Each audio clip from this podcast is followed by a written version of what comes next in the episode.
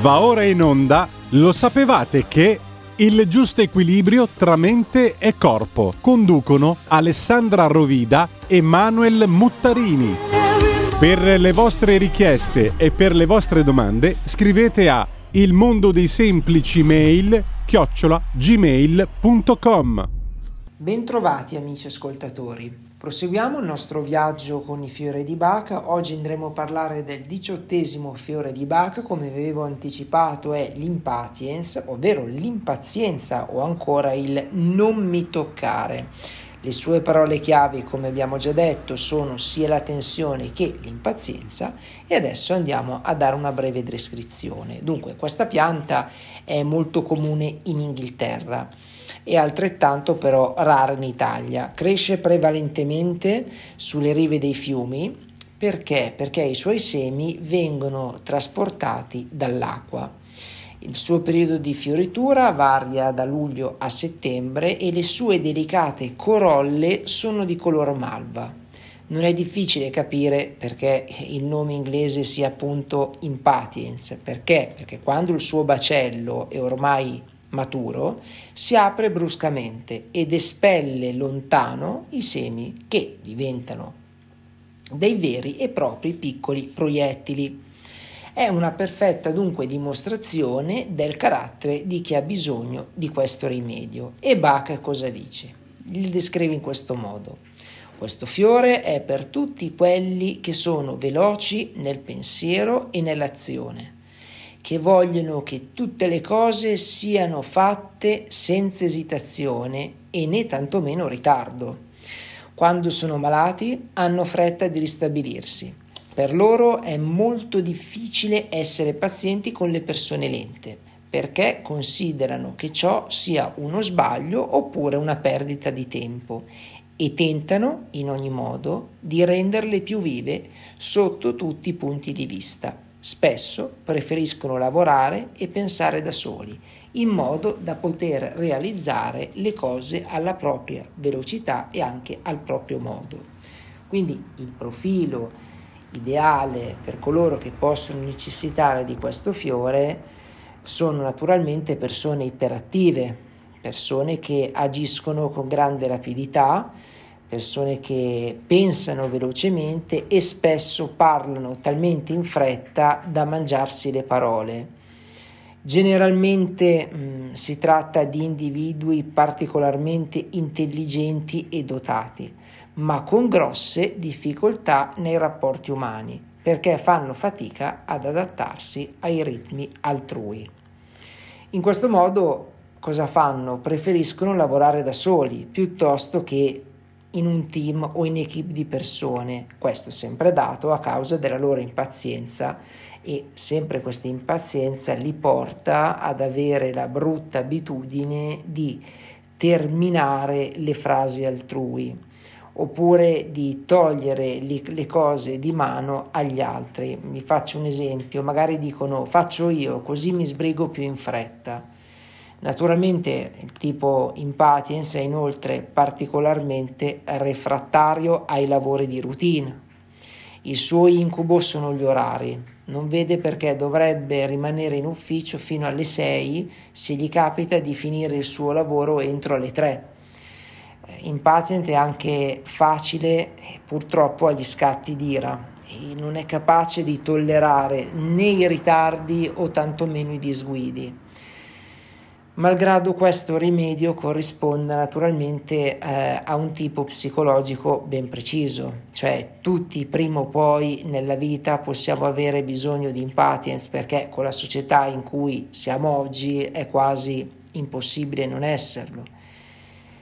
E naturalmente questo ci spinge ad avere anche eh, degli obiettivi per dei percorsi che abbiamo intrapreso e concludendo la descrizione di impatience è anche indicato per chi inizia una cura dimagrante e sale più volte al giorno sulla bilancia per vedere quante etti ha perso o ancora per chi tende a imbottirsi di medicine in modo da far passare più in fretta l'influenza e in genere per chi non tollera le attese, sia pure quelle dell'autobus o anche di una telefonata.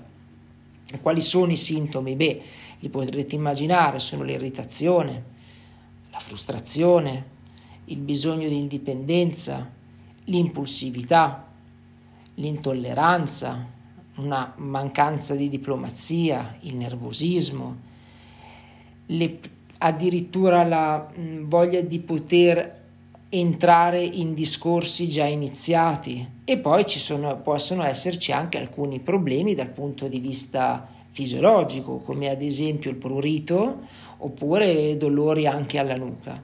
E le frasi tipiche di queste persone sono ma quanto tempo ci metti? Oppure dai dai, dai qua che faccio io. Come avviene a questo punto la trasformazione prendendo l'impatience? Beh, l'impatience aiuta a rallentare il nostro ritmo di vita. Come? Lo va ad armonizzarlo con quello degli altri, perché siamo noi in squilibrio ci insegna a vivere meno in tensione e soprattutto a farci sentire ad essere meno soli. Perché una persona che ha sempre impazienza, sempre fretta di fare tutto il più velocemente possibile in modo tale da poter ritagliarsi uno spazio di tempo dove può fare quello che vuole che in realtà poi non riesce mai a ottenere, quindi un po' un'utopia. E nella pratica medica Sempre questo fiore si usa in tutti i casi in cui si soffre di tensione muscolare, perché moltissimi di noi hanno per, per, esempio la nuca contratta e come si sente se voi provate a spazzolarvi i capelli con il contropelo, cioè al posto di pettinarveli indietro andate in avanti, sentite che la pelle vi farà male, è rigida ed essendoci muscoli piatti, questo è uno dei sintomi. In questi casi il rimedio, questo qua che abbiamo appena fatto, aiuterà i soggetti a rilassarsi. Da non dimenticare, infine, poi lo vedremo successivamente, che Impatience è uno dei componenti del Rescue Remedy. Il Rescue Remedy è un fiore molto particolare che è quello che poi conclude tutto, ma lo vedremo più avanti. E questo fiore aiuterà anche di alleviare la fastidiosa angoscia. Visto che l'impatience è un fiore breve nella descrizione, andiamo a vedere anche il successivo, che è il lerce, il numero 19, che in italiano non è nient'altro che il larice. Il larice è una conifera e in Italia lo possiamo trovare sulle Alpi, a un'altitudine superiore ai 1000 metri. Le sue foglie sono costituite da ciuffetti di aghi. I fiori che compaiono da fine marzo a giugno sono di colore giallo nei maschi e rosso nelle femmine.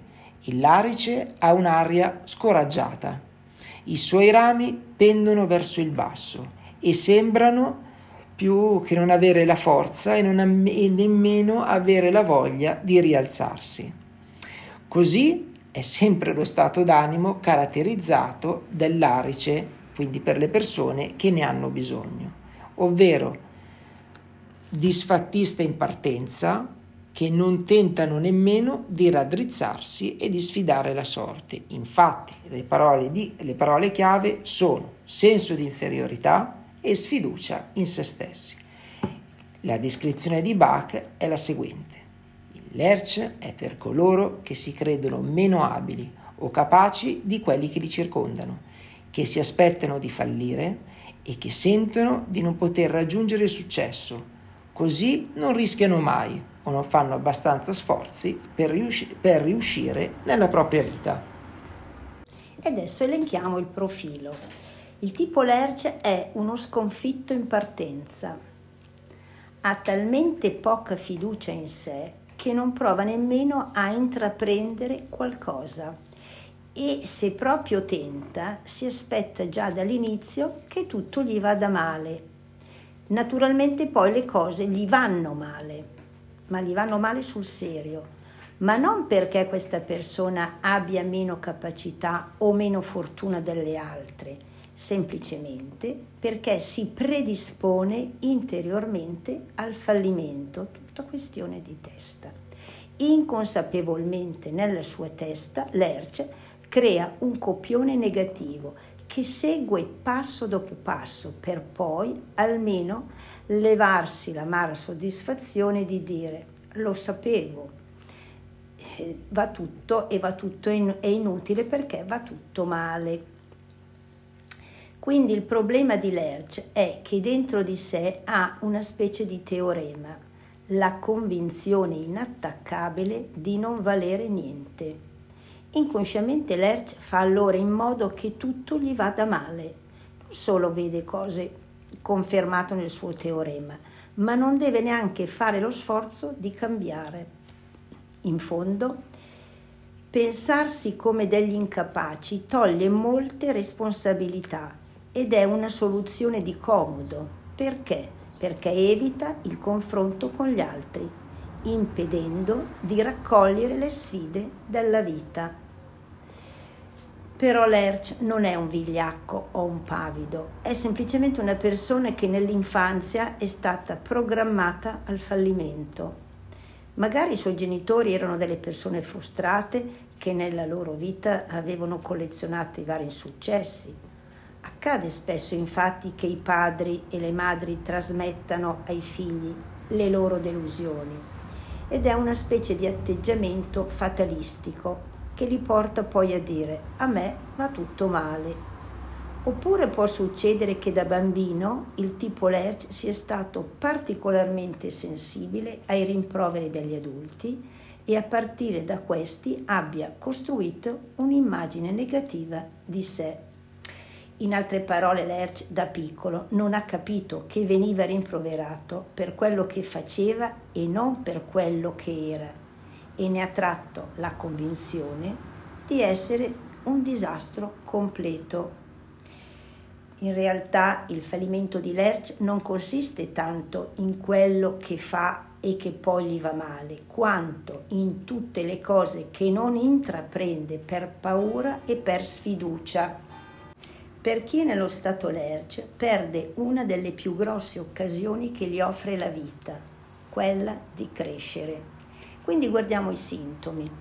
Quindi sarà un disfattismo, falsa modestia, scoraggiamento, sentimenti di inutilità e anche di importanza, esitazione, indugio, tendenza a rimandare, fuga in malattie, impotenza, balbuzie. Le frasi tipiche sono a me va tutto male, non ce la farò mai, sono sfortunato. E guardiamo la trasformazione. L'ERC, inteso come rimedio, aiuta a spezzare il cerchio maledetto della scarsa stima di sé.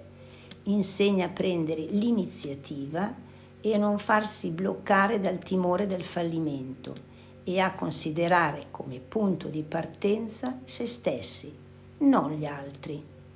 Dovendo cercare di andare meglio sempre, l'ERC risulta molto utile prima degli esami, quando lo stress, lo studio gli fa dubitare di noi stessi, oppure nei casi di divorzio, quando è facile cadere nei complessi di colpa o anche nelle autorecriminazioni.